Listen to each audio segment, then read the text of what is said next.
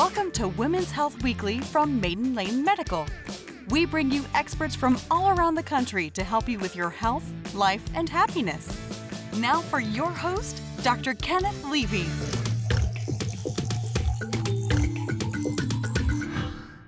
It is an absolute pleasure to invite everybody to another telecast of Women's Health Weekly, uh, brought to you by the experts in New York City and around the country, uh, representing Maiden Lane Medical and many of our guests who have private practices and work for public health institutions and are all involved to some degree in women's health care. And as I've said on every single telecast, we are thrilled to bring you expert information. Our goal is for you to be able to get expert information from us and not have to go out into the Google sphere and get that information from sources which may not be optimal. So I'd like to welcome to our Women's Health Weekly broadcast this week Dr. Daniel Hochman, who is in now Austin, Texas, correct, Dr. Hochman?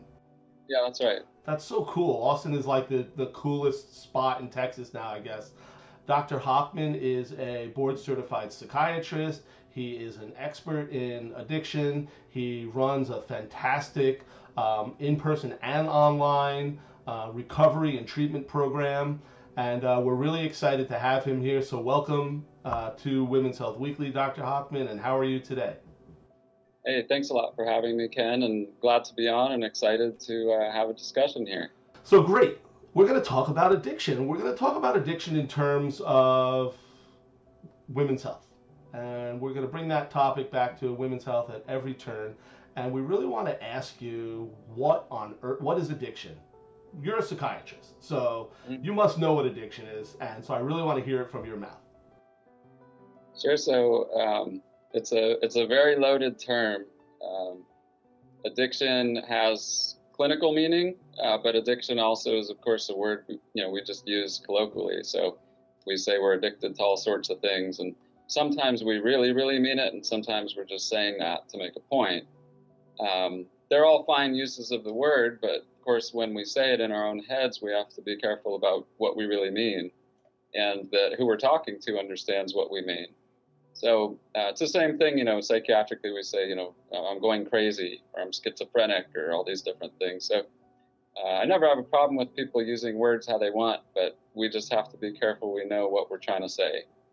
Um, so addiction clinically has significance because, you know, it, has got a lot of uh, detrimental effects. So being addicted to alcohol or any kind of drug uh, obviously just, you know, is terribly hard on the body and has implications of you know it's usually leads to all kinds of things declining it's you know it's all the medical risk but it's a decline in your family life in your finances in your work in your friendships you know sort of everything um, so clinically addiction means that you're getting stuck on a substance needing to use more and more to reach the same effect and that you know when you get there well the other side's hard too you can't really get off because you've become habituated to it um, so that's the physiologic or sort of physical dependent side is that you get stuck on something and you have a hard time getting off.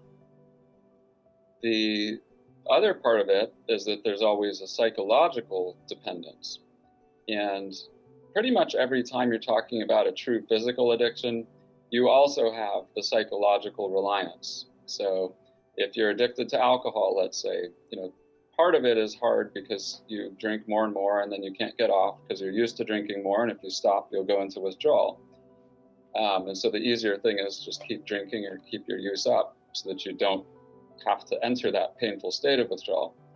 Um, but also think about separately every time you're getting physically dependent on something, you become psychologically reliant as well. So imagine drinking and your body gets physically reliant on it, fine but you're also becoming psychologically reliant. So you've now grown accustomed, let's say, to drinking anytime you're going to be meeting new people or out, you know, socializing or dealing with, you know, a, a rough day at work and coming home.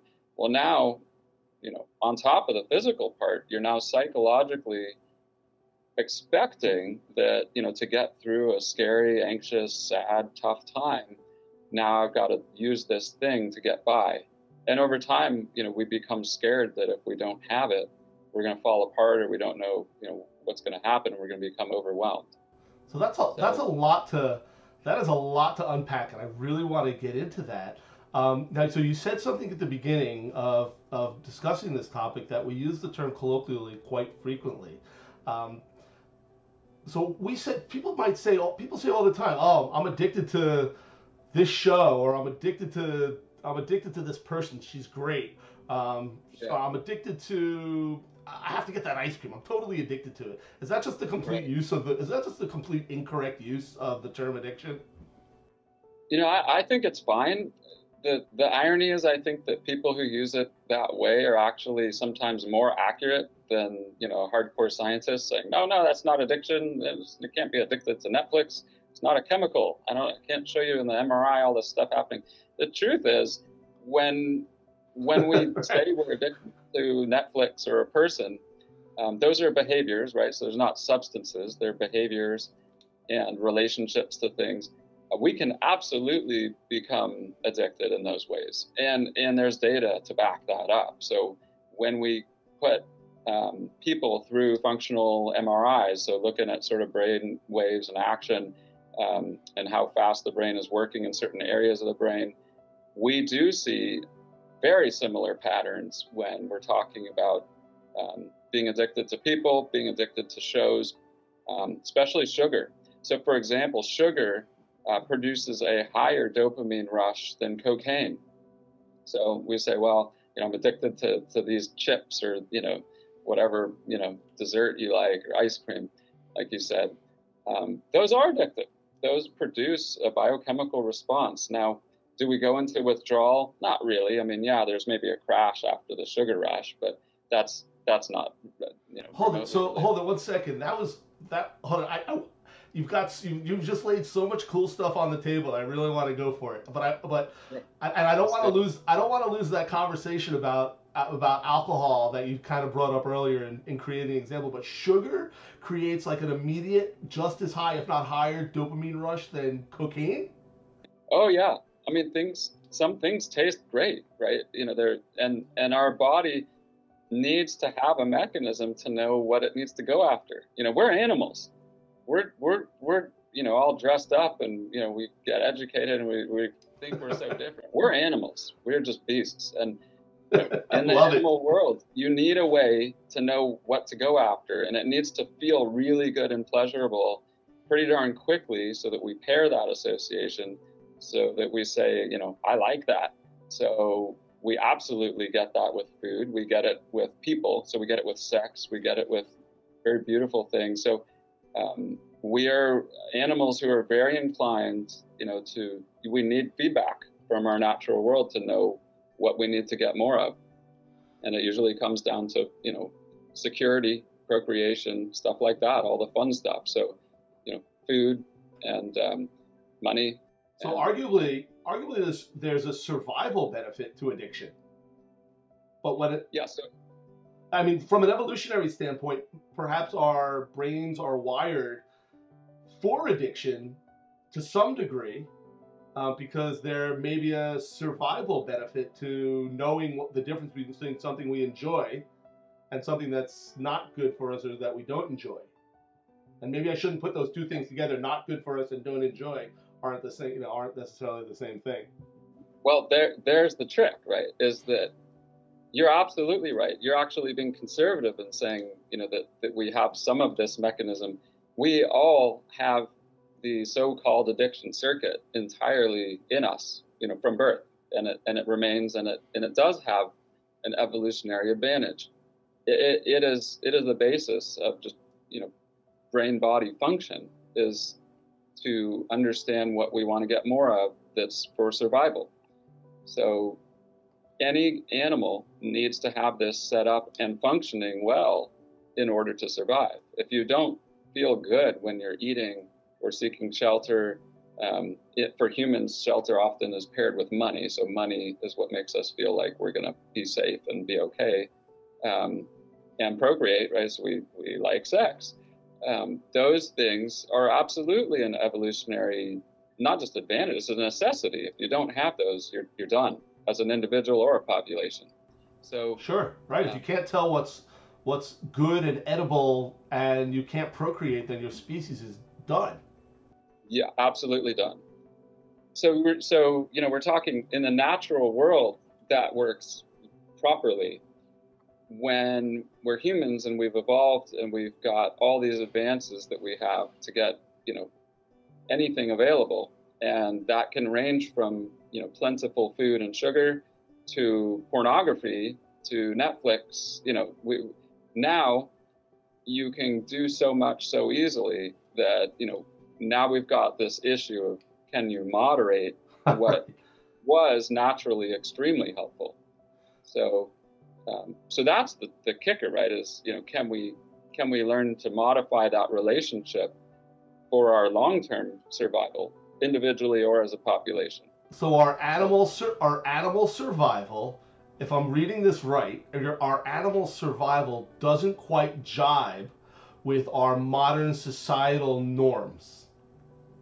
You know, in other, in other words, our yeah, it's, it's, a problem, right? and then those come out as behaviors and activities that are not accepted in society and may even be har- and thus may even be harmful to someone's functioning in normal society, and thus we, we call them addictions because they're damaging to someone. Yeah, yeah. I mean, every everything you become addicted to has origins in something that's healthy. Would be one way to, you know, put that. Which is, it's very healthy to want to court someone and then, you know, have sex. That's that's healthy. Well, pornography and getting carried away with all that, and you know, having to have sex multiple times a day and everything, well, that gets carried away. We could say the same thing about anything, you know. So food, uh, we need food, very healthy origins, but you know, too much, too often, unmoderated, well, that'll kill you. So sure. same same thing you know, probably with drugs. You usually reference the cocaine reference, and the drugs themselves are bad, but the the dopamine rush associated with them is probably very good for survival out on the plains 10,000 years ago. Yeah, yeah. I mean, dopamine has benefits. You know, it, it's it's what stimulants cause release of, right? It helps us concentrate, even. You know, let alone like a rush. You know, that's there's a lot of benefits to all these things. All the endorphins. You know, they make us feel good.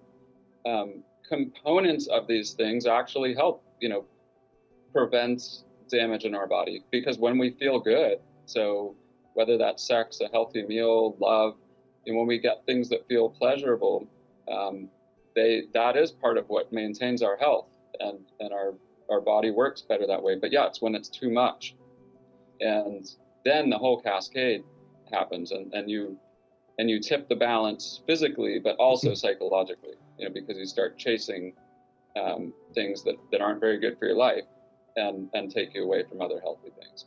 Um, so you mentioned alcohol, and we're all um, dealing with something that no one's ever really had to deal with before in modern times, which is kind of being stuck at home and maybe a little bit bored, maybe uh, certainly a whole lot anxious. Um, and alcohol's a soother uh, for many people in that situation. Uh, so I imagine there's a fine line between drinking at home for, is it maybe I'll use the, the wrong, for pleasure or for decreasing some of that anxiety or even just socially with your spouse as you might potentially normally have a glass of wine or two with dinner. Uh, but then at some point, I guess it goes overboard. So I kind of laid that out and sort of hopefully set the framework. But I want to I want to ask the question specifically: Are women more susceptible? Women in general um, are women in general more susceptible to and and kind of yeah i guess we kind of break that into two categories the sort of substance abuse addictions and then the non-substance abuse addictions or compulsions. What are the what's the the difference there and are women more susceptible to um, to that to those problems? Yeah well the good news for women is women do have lower rates of addiction kind of across the board you know no matter the substance um, including alcohol. Women tend to have lower rates of addiction uh, there can be some question around the validity of surveys that you get because you know if men are a little more sort of proud of their their drinking or something and women aren't you might not have completely accurate data but um, for the most part we do know um, men have addiction at higher rates um, that gap has been closing um, for alcohol. So it has become much more, you know, for better or worse, as times become more equitable for men and women. Women are having an easier time drinking and talking about their drinking and you know having book clubs where they drink and all that. So, um, so in some ways, we've advanced as a society where you know it's not just men who go out and drink with their buddies, but um, but along with that, over the last couple decades, we've narrowed the gap. So uh, women drink nearly on par with men. Um, younger women, like high school age, actually um, uh, are now having higher rates of drinking than men.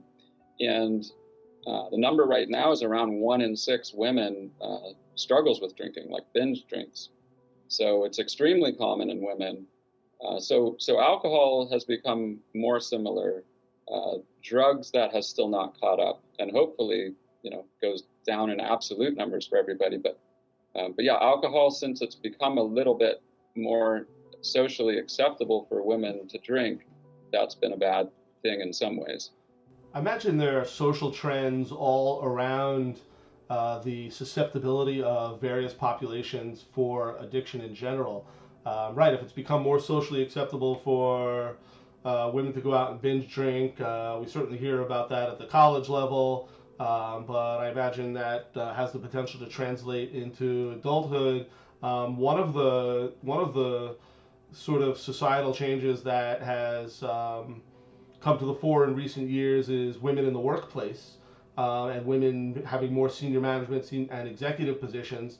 And those jobs may typically be associated in and of themselves with more drinking, more entertaining, more entertaining clients, uh, more getting out there uh, with uh, spending more time with men who may be drinking heavily, they may feel an, a society a, a pressure in, at work to keep up.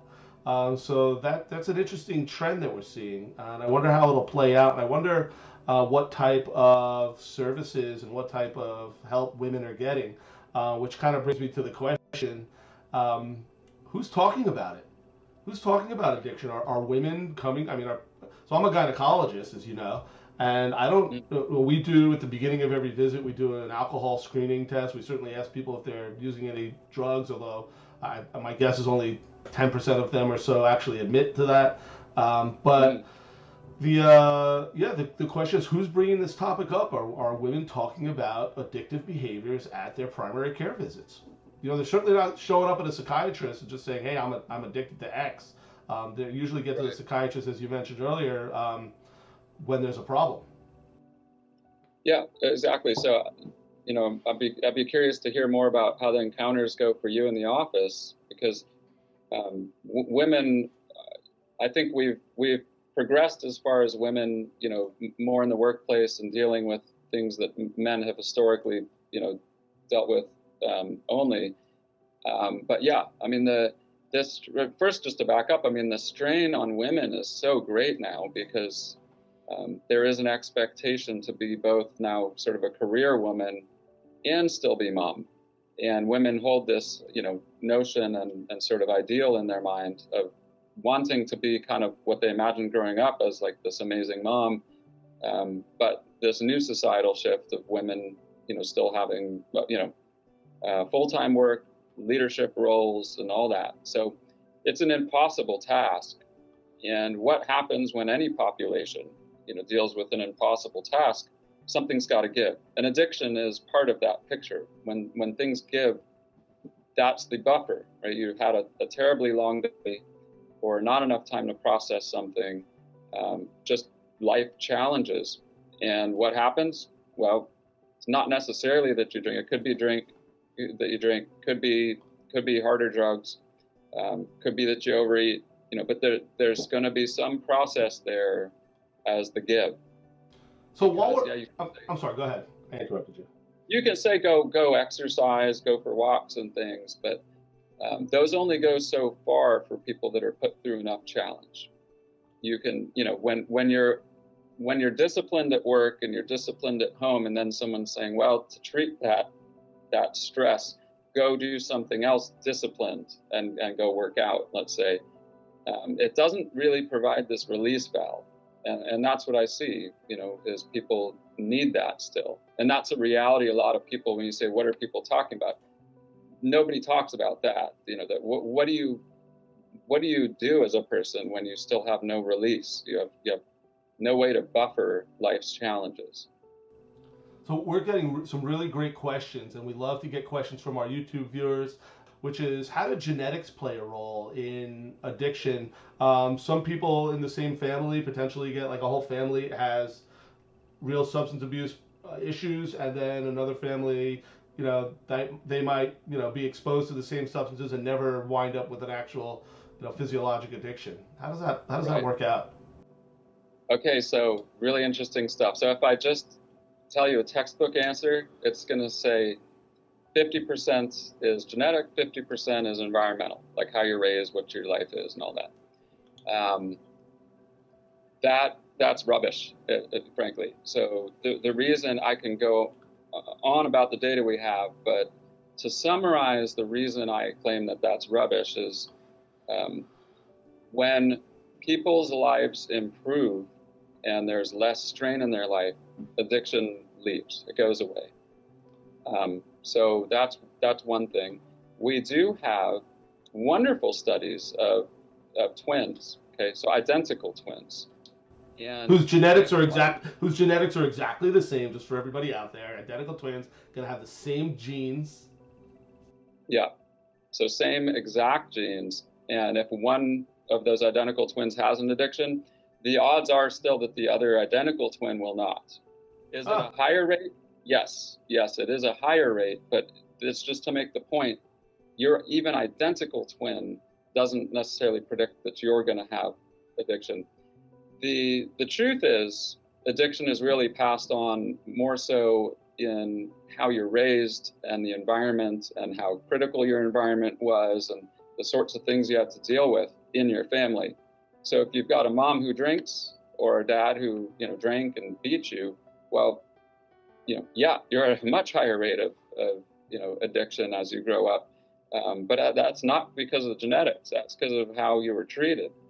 Um, we we also see we've studied this really well cleanly in primates where you stack all these so-called addiction genes, um, and there's several. You you can manipulate these and stack to select for the primates to be born with all of the addiction genes, and those had very little effect on whether those um, grew up to be addicted. What was the most predictive of all, when we study these things cleanly, is how that child is raised. So, in that primate study, a primate who was well nurtured and cared for, meaning in that sense, usually um, held and given warmth, literally, you know, held and stroked, a nice maternal love, uh, they don't get addiction. On the other hand, you stop the, um, you, you, you put a, a, primate with zero genetic sort of predisposition to addiction and you withhold that warmth and love, they all get addiction. So, huh. um, and I could go on about human studies. Rats, yeah. It, it, the, the studies all point in this direction. So back to the point that we're all wired for addiction. Um, but if you if you lose that environmental exposure um, that makes you susceptible, then you're not going to wind up with uh, an, an, addiction issue potentially. I mean, or your risk. I, I, shouldn't say it's absolute because nothing's absolute in this, but your risk certainly becomes significantly lower um, if you're not exposed to an adverse environmental scenario throughout at least the early part, if not the the formative years of your life, where that might potentially create um, an addiction. That's that's very interesting, and I think the you know, having genetically identical um, research subjects is probably the most telling way to, to, to get that data, uh, to make that data real, to make it obvious. All right, so let's yeah. let that's so we've got some great. Dr. Hochman's giving us some amazing science on this because I don't think a lot of people are aware of these issues around addiction. All right, let's talk about the the um, the diagnosis uh, and the, or the self diagnosis. What what makes me what should make me feel uh, like I might potentially have an addiction problem or a problem with addiction, whether it's alcohol, drugs, or I want to say, and we'll get to defining this. I want to say that sort of the non-substance abuse type of addictions, my phone, uh, the video games, you name it. Yeah, I, I mean, I would put that pretty simply, which is just, you know, I would consider yourself, you know, I would consider that the the object of what you feel like you're addicted to is a problem um, when it's a problem. So, you know, I, I don't think people need to overcomplicate it. I mean, yes, if you're, you know, shooting up heroin multiple times a day and you've lost sort of all the close people in your life, okay, that's a slam dunk. Sure, you're addicted. But yeah, I mean, what is it when when you know you feel like you're addicted to food or your phone or Netflix or or porn? You know, well, pretty much just when it's a when it's a problem. Now, diagnostically, you've got to meet more than just like one problem. So if you've just lost one friend or one relationship or one job or something, you know, that's not going to classically be defined as addiction and you're not going to have that diagnosis. But what do you care about diagnosis? You know, there, there's no medication, you know, to help with you know, phone addiction anyway. So, you know, you have to ask, well, why, why am I even trying to define this? Well, if you're trying to define it because you want to know if you have something you need to do something about, you know, I would keep it very simple and say if you if you see it producing problems in your life, well then who cares what it's called? You know, do something about it. And so if you're on the phone, you know, way too much, scrolling, you know, throughout the the whole day, and you don't pick your head up and look at your partner over dinner, oh, then that's a problem. It's not that that's not going to be defined as an addiction. That's not going to meet clinical criteria, but um, Don't wait until the divorce papers arrive. um, right. Say, hey, this right. relation is a problem here. But, but, it can be bad still. Yeah. Uh, okay, so practically there are all these other. Th- so you're right. So I guess somebody may not want to admit it or realize it that they're having a substance abuse problem because there's a lot of social issues around that and they may not even want to get help and there may be people around them supporting it or coddling it and the fact that they lost their job during covid-19 um, may not be an issue for them, even though like you know the other 80 people in their office didn't lose their job. Um, yep. That was just an excuse to get rid of you because they don't like you for some reason, and it may be because you're show up to work drunk. Um, but uh, so those are pretty obvious addiction stories, the drugs and alcohol. Um, but what practically, so you mentioned, yeah, I don't really need um, a diagnosis um, to call myself uh, potentially addicted or addicted to something that's not necessarily a substance practically mm-hmm. speaking, what are the things that I can do to help at change and improve my life around those non-substance issues? Uh, so it, it, it's always going to have to do with going back to the roots. So um, I think it's helpful to kind of separate out a couple things. So one is sort of when we innocently fall into certain habits and compulsions, and other times when it's um, when it has a little more story and background to it. So an example of what I mean by you know innocence is you know social media kind of gets us all. You know we we get bombarded with stuff. It's you know clickbait. It's easy. It's convenient. It's right there, and it's usually going to be more fun to you know to do what's right in front of you that's fun than work or do you know go for you know run or do anything that's difficult at all or discipline. So you know that's sort of the innocent stuff. Um, that's a little separate than most people who suffer from what they really would call, you know, more clinical addiction with, you know, real drinking, drugs, where that's not just innocent. Usually that's coming out of real pain. So um, for most people who are considering themselves addicted in the real medical sense, um, I would absolutely recommend following where someone's pain is. And pain can mean clinical depression, clinical and, and anxiety disorder. Um, it can mean all sorts of things like PTSD, but pain can be anything emotional. So pain can be very, uh, very commonly bored with life, feeling empty, feeling like I thought I was going to be somewhere different in life, or my life partner doesn't quite satisfy me. So um, just not being where you want in life is one of the more common reasons that people go on to have a true addiction with a substance or alcohol. And and so that is where I would always point people. Whether you do therapy, take medication for that, or you know do something else personal, um, that's you know those are details. But the the big picture is you take care of the source of your pain, and that true addiction will fade away. How does somebody get to that? How does someone figure out what their pain is? You know, is that what guys? Never... Is that why we have psychiatrists? Yeah, to help out with that. Yeah, it, it, it that can be a difficult art, and sometimes people know it full well. You know, so people will come in.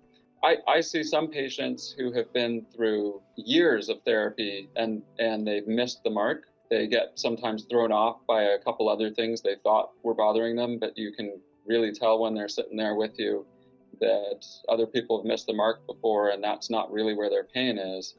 Because um, just just because you went through something difficult doesn't mean it's emotionally a burden for you for the rest of your life. Um, and then I see other times the opposite. You know, people know exactly what it is. They come in, they're emotionally attuned, or it's just so blatantly obvious to them. Uh, they know just what it is. But in either case, whether it takes a long time to understand where your pain is, or you already know, um, in either case, I, I see more difficulty um, with people trying to figure out what do I do about that. So let's say you've had, you know, you've been abused as a child, or let's say you just, you know, can't keep a job, or you keep getting left, you know, your partners keep leaving you. Um, even if you know what it is, well, still, I see a lot of people that come in and they're trying different methods you know beforehand that, that generally just don't work.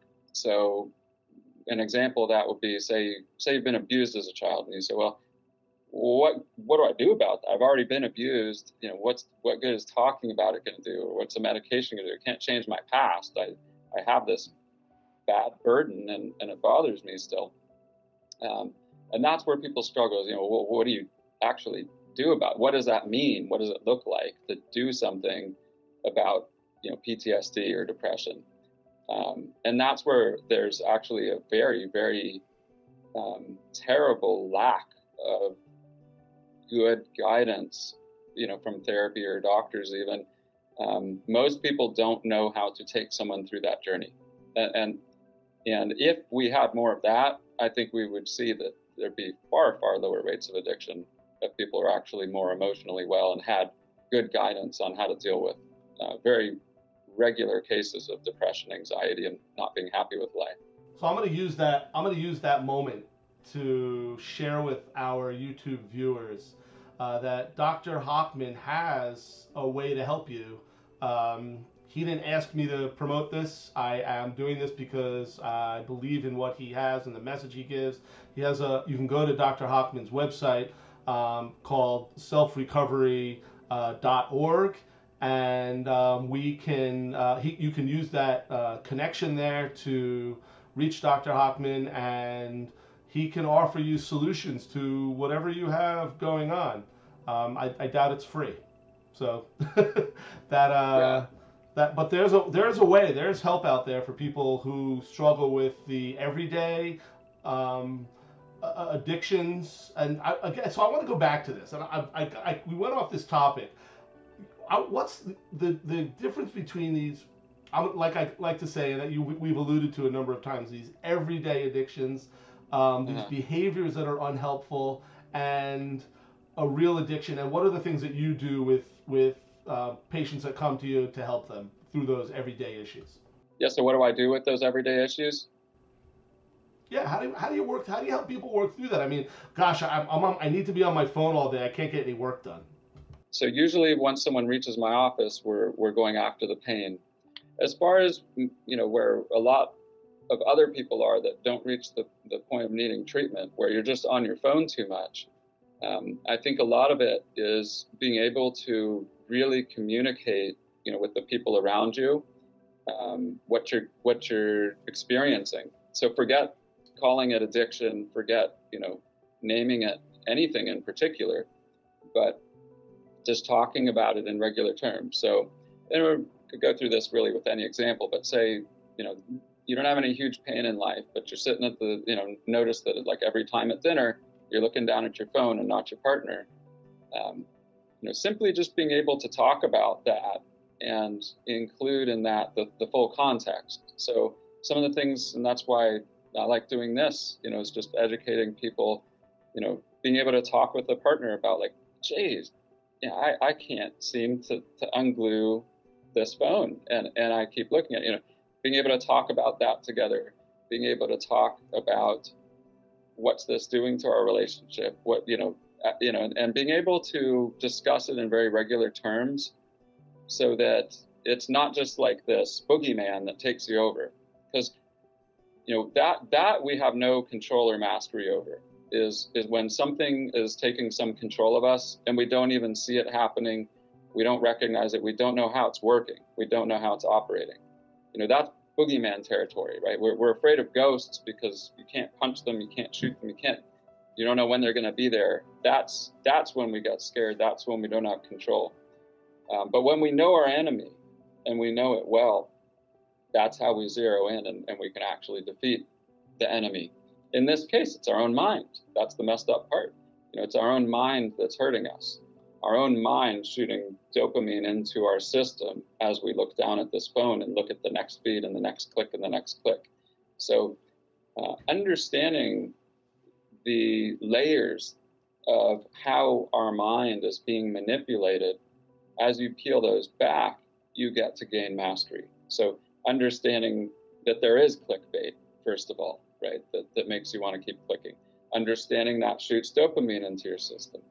Understanding that when you do that, it's going to make that feel more rewarding and important than another conversation with someone that doesn't necessarily lead to this intense, immediate boost to, to your mood.